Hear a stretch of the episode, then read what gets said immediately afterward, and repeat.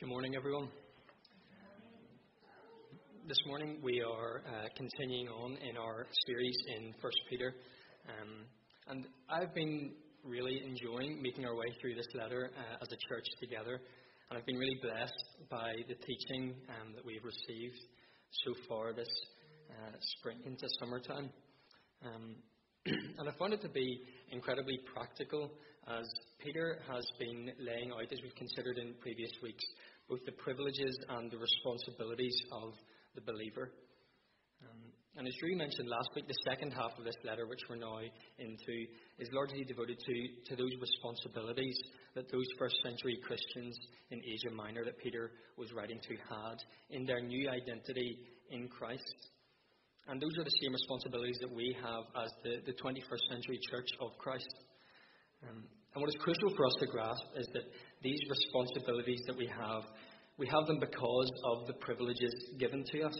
And what I mean by that is, if I can use Peter's own words, that because God, in his great mercy, has given us new birth into a living hope through the resurrection of Jesus Christ from the dead, we now have responsibilities as recipients of grace. Peter says in, in chapter 2, verse 24, that he himself bore our sins in the body on the cross so that we might die to sins and live for righteousness. Do you see those two responsibilities of dying to sin and living for righteousness? We are saved by grace alone, through faith alone, in Christ alone. But as Martin Luther said, we are saved by faith alone, but the faith that saves is never alone. And we see this responsibility of uh, the, or sorry, we see this theme of the responsibility of the believer repeated throughout the New Testament. Um, we know that we are saved from a life of sin. What shall we say then? Shall we go on sinning so that grace may increase? By no means. We are those who have died to sin. How can we live in it any longer? It says in Romans 6, verses 1 and 2. So we know that we are saved from a life of sin, and we are saved to a life of righteousness, to a life of doing good, as I think Peter would say. It says in Titus chapter 3, verses 7 and 8, so that having been justified by his grace, we might become heirs, having the hope of eternal life. This is a trustworthy saying, and I want to stress these things so that those who have trusted in God may be careful to devote themselves to doing what is good. To doing what is good. And so, as believers, we have privileges and responsibilities. And in this passage that we're about to consider today, we see that one such responsibility that we have is suffering for doing what is good. So, if you can turn with me um, to 1 Peter chapter 3, we'll read from, from verse 8 through to verse 22.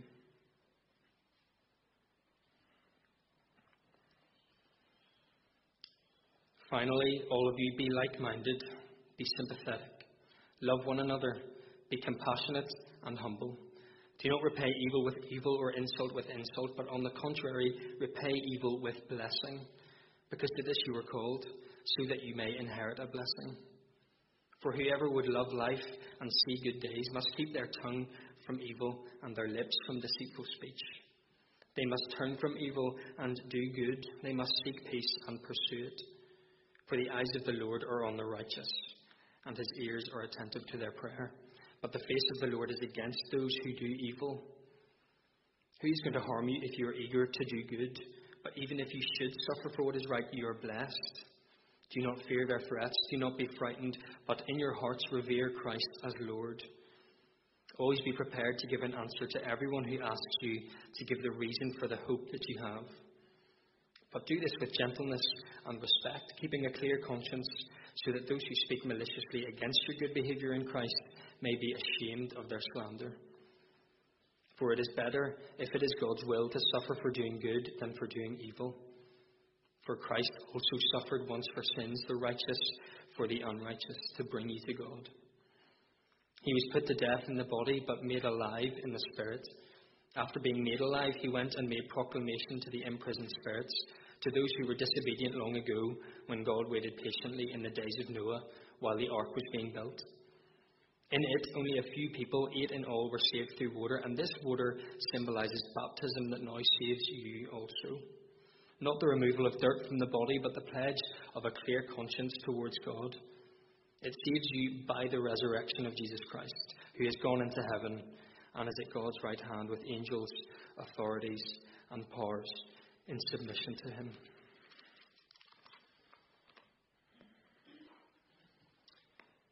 Throughout this letter of 1 Peter, we have already seen Peter's emphasis on doing good.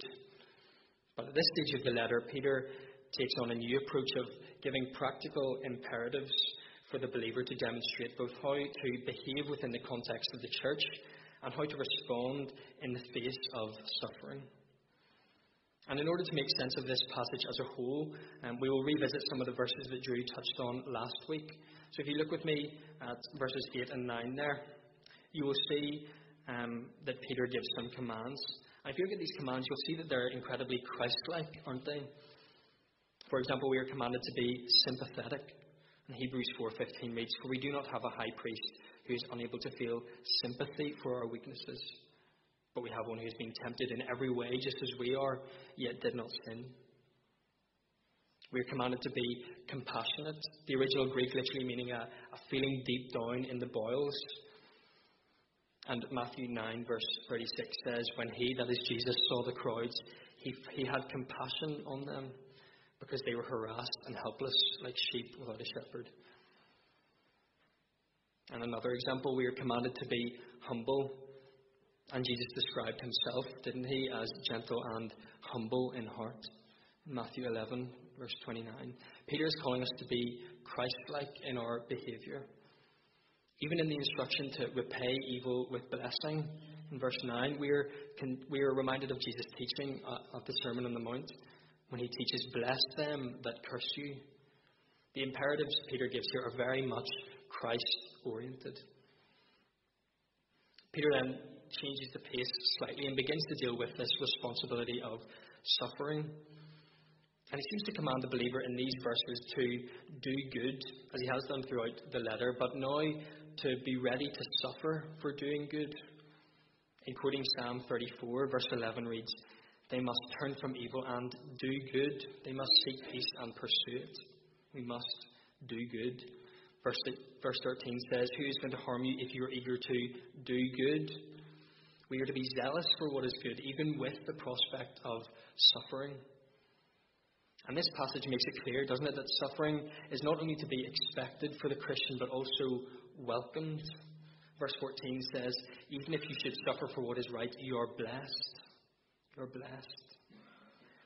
Similarly, chapter 20, sorry, chapter 2, verse 20 argues, If you suffer for doing good and you endure it, this is commendable before God. This in itself is a great encouragement to us, isn't it, in our suffering? God's blessing and commendation are upon those who suffer for his name's sake. And I'm sure this would have been a great consolation to those first heavily persecuted first century Christians scattered throughout the provinces of Asia Minor. But why is it that our suffering for doing good is commendable before God? Why are we blessed in suffering for what is right? Well, chapter 2, verse 21, I believe, gives the answer. It reads, To this you were called, because Christ suffered for you leaving you an example that you should follow in his steps. Jesus suffered for us, leaving us an example that we might follow in the footsteps of our Saviour. We are called to be Christ like in our attitude to suffering. And what a privilege this is. Another man of whom we read in the pages of Scripture who was familiar with suffering and yet was remarkably joyful was the Apostle Paul. And the reason for his joy amidst suffering was that his heart's desire was to be like Christ. Indeed, Paul's life motto, if I can put it that way, is to live is Christ. He wrote to the church in Corinth, Be imitators of me as I am of Christ.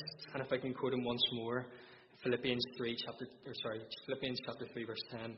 I want to know Christ, yes, to know the power of his resurrection and participation in his sufferings, becoming like him in his death. You see, Paul's life was Christ. And so to follow in his footsteps and participate in his sufferings was both a privilege and a joy to him, and as it should be with us. Peter calls us to be Christ like as we endure suffering for his sake. So, Peter, we've seen, exhorts us to be Christ like in our behaviour and in our attitude to suffering. How then are we to obey these commands? If you look back with me at verse 8, you'll see that a lot of these Christ like qualities are very much heart matters, aren't they? Sympathy, compassion, humility, these qualities flow from the heart. And as Drew quoted last week um, in Proverbs 4, verse 23, above all else, guard your heart, for everything you do flows from it. How then are we to possess these Christ like qualities? Being sympathetic, compassionate, and humble, and so on.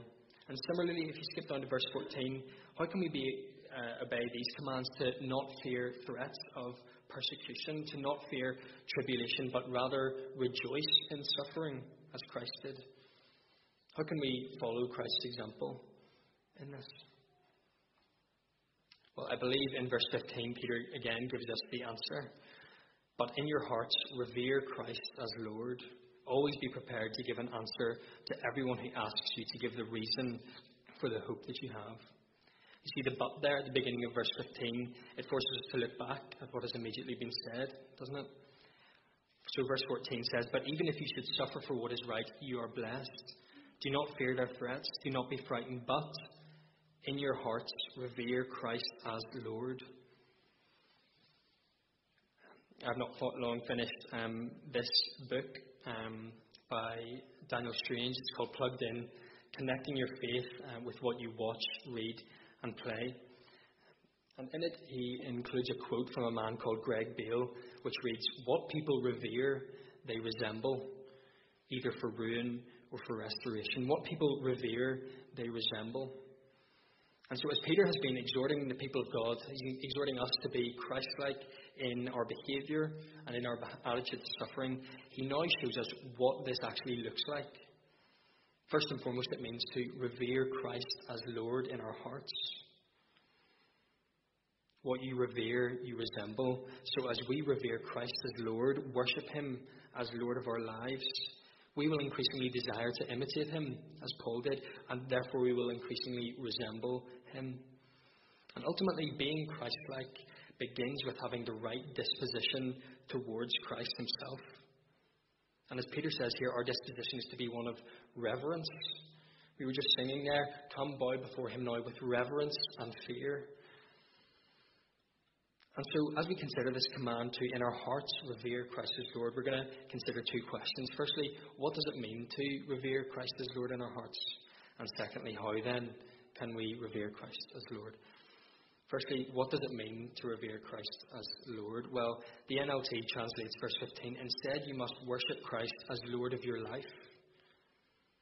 And to worship Him as Lord of our lives, we ought to have the correct view of Him. And so let us return to Paul once again for help. Um, reading from Colossians chapter 1, verses 15 to 20. And just listen to the language that, that Paul uses to describe Christ the Lord. The Son is the image of the invisible God, the firstborn over all creation. For in him all things were created, things in heaven and on earth, visible and invisible whether thrones or powers or rulers or authorities, all things have been created through him and for him. He is before all things, and in him all things hold together. And he is the head of the body, the church. He is the beginning and the firstborn among the dead, so that in everything he might have the supremacy. For God was pleased to have all his fullness dwell in him, and through him to reconcile to himself all things, whether things on earth or things in heaven by making peace through his blood shed on the cross. What beautiful scripture that is. Um, and Jesus himself said, didn't he? All authority in heaven and on earth has been given to me. Indeed, Peter closes this passage describing Jesus who has gone into heaven and is at God's right hand with angels, authorities, and powers in submission to him. This is the glorious Christ, the Lord of all creation and the Lord of our lives. And to revere him in our hearts is to treat him as such. Secondly, then, how can we in our hearts revere Christ as Lord? We've already thought about how everything we do flows from our hearts. And biblically speaking, our hearts reflect who we are in the deepest sense. We can think of Pharaoh back in Exodus, whose refusal to let the Israelites go was due to his hardened heart. We can think of David, who, after committing adultery with Bathsheba, prayed, Create in me a clean heart, O God, in Psalm 51. And we can think of Christ himself and his teaching on the heart. In Matthew 6, For where your treasure is, there your heart will be also. We realize that our hearts are vitally important. And so, as we come again to this command, but in your hearts, revere Christ as Lord, we realize we must check our hearts. To revere Christ as Lord, to worship Him as Lord of our lives, this means to put Him before all else, to treasure Him more than all else. Remember, what people revere, they resemble. And so this morning, what are you revering in your heart? Where is your treasure? Is it in your wealth, which is the context in which Jesus was teaching in Matthew 6? Is it in your job, a relationship, your family, comfort, security? For where your treasure is, there your heart will be also. And to revere Christ as Lord in your heart is to treasure Him above and before all else. We've considered that revering Christ as Lord, honouring Him as Lord, is essential to our lives as we seek to imitate Him and follow in His steps.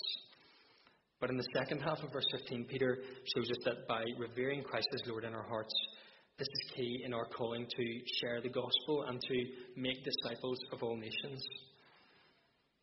But in your hearts, revere Christ as Lord. Always be prepared to give an answer to everyone who asks you to give the reason for the hope that you have.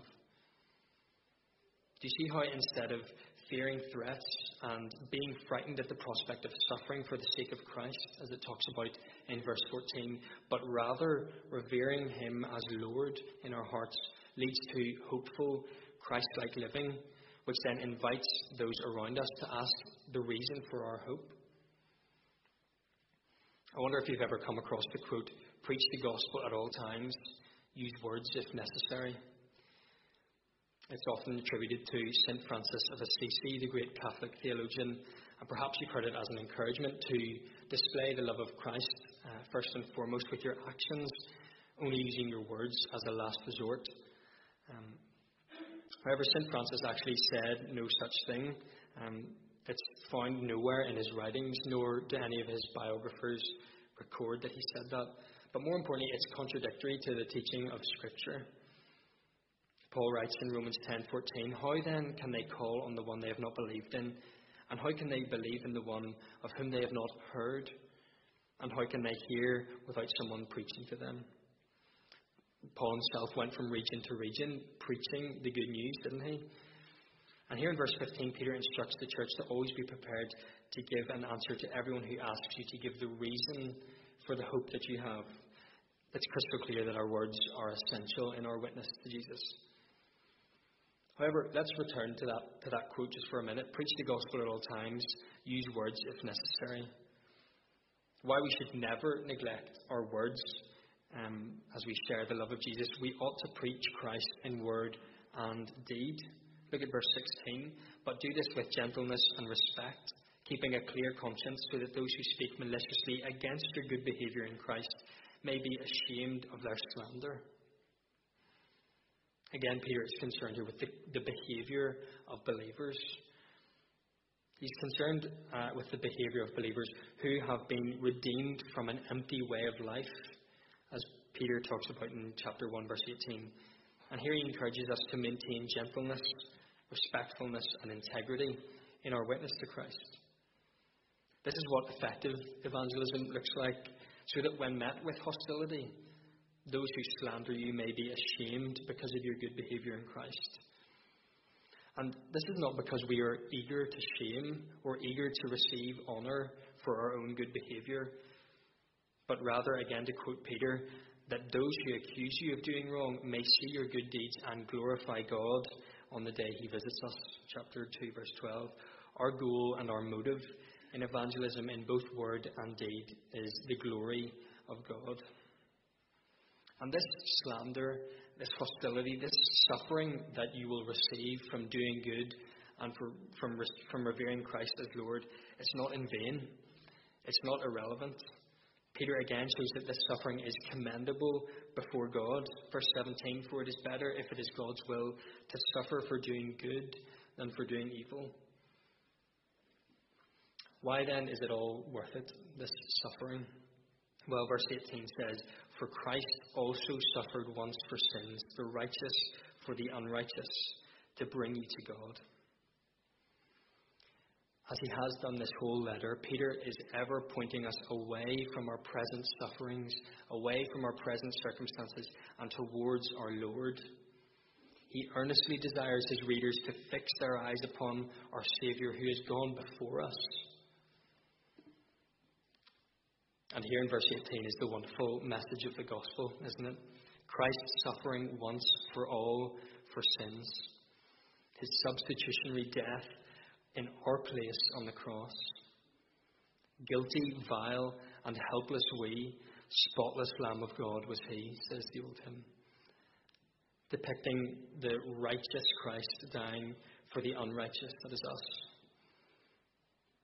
To reconcile us to the Father. What marvelous grace. And if you don't know Jesus as your Savior this morning, this gift of grace, this offer of forgiveness of sin and eternal life can be yours. And why? Because Christ suffered once for sins, the righteous for the unrighteous, to bring you to God. And so, as we near the end of this passage, we come across a rather confusing text um, from verses 18 to 22. As Martin Luther once wrote, a wonderful text is this, and a more obscure passage perhaps than any other in the New Testament so that I do not know for certainty just what Peter means. And so, as we approach this text, we must do so humbly and with the utmost caution. I think a good question to ask when met with this text is why? Why is Peter including in his letter to the scattered believers in the first century a brief account of the flood recorded in Genesis? Perhaps within these verses there's a clue. Verse 19 says, After being made alive, he went and made proclamation to the imprisoned spirits, to those who waited patiently in the days of Noah while the ark was being built. In it, only a few people, eight in all, were saved through water, and this water symbolizes baptism that now saves you also. Not the removal of dirt from the body, but the, but the pledge of a clear conscience towards God. During the flood, only Noah's family, eight people out of the entire population of the earth, were saved, while the rest were judged because of their wickedness. And so, do you see how Peter makes the comparison between the first century church and Noah and his family?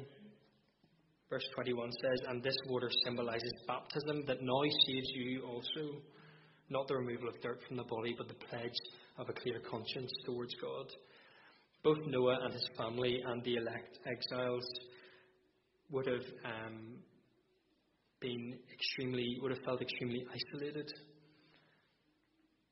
They would have felt vastly outnumbered. They would have undergone incredible suffering and persecution for their faith. And yet, God is able and gracious to save amidst judgment, amidst suffering, amidst persecution. And so I think Peter includes this account to encourage the believers who, despite the present persecution, despite looming judgment, have been made righteous by faith and will therefore be saved. And well, how is this possible? Well, Peter yet again returns to Christ. It saves you by the resurrection of Jesus Christ, who has gone into heaven and is at God's right hand with angels, authorities, and powers in submission to Him.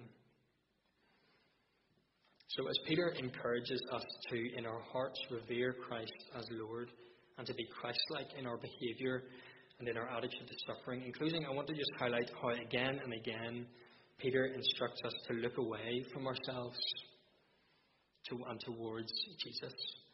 And just as I finish, let me offer three very brief ways in which we are to look to Christ. Firstly, we are to look to Christ as our example, the sympathetic, compassionate, gentle, humble carpenter who was reviled and yet blessed, who was hated and yet who loved. We are to look to him as our example and imitate him in our behaviour.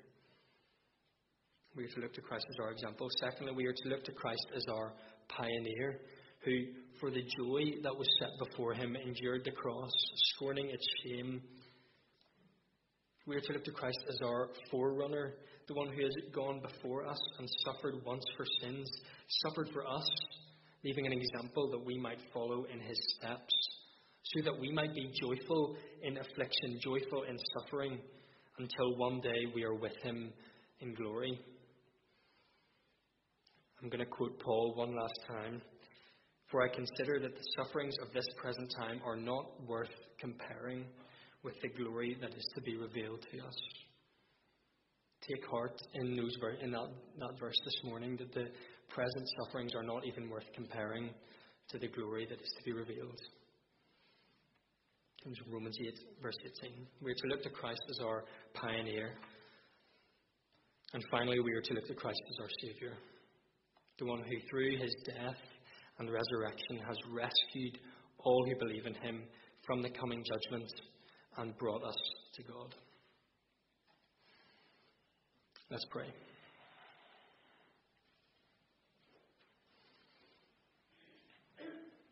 Father in heaven, we ask, Lord, that you would bless this scripture to our hearts, that you would help us, Lord, to revere Christ as Lord in our hearts, to put him before all else, to treasure him above all else, so that we, we may imitate him in our behaviour and follow in his footsteps.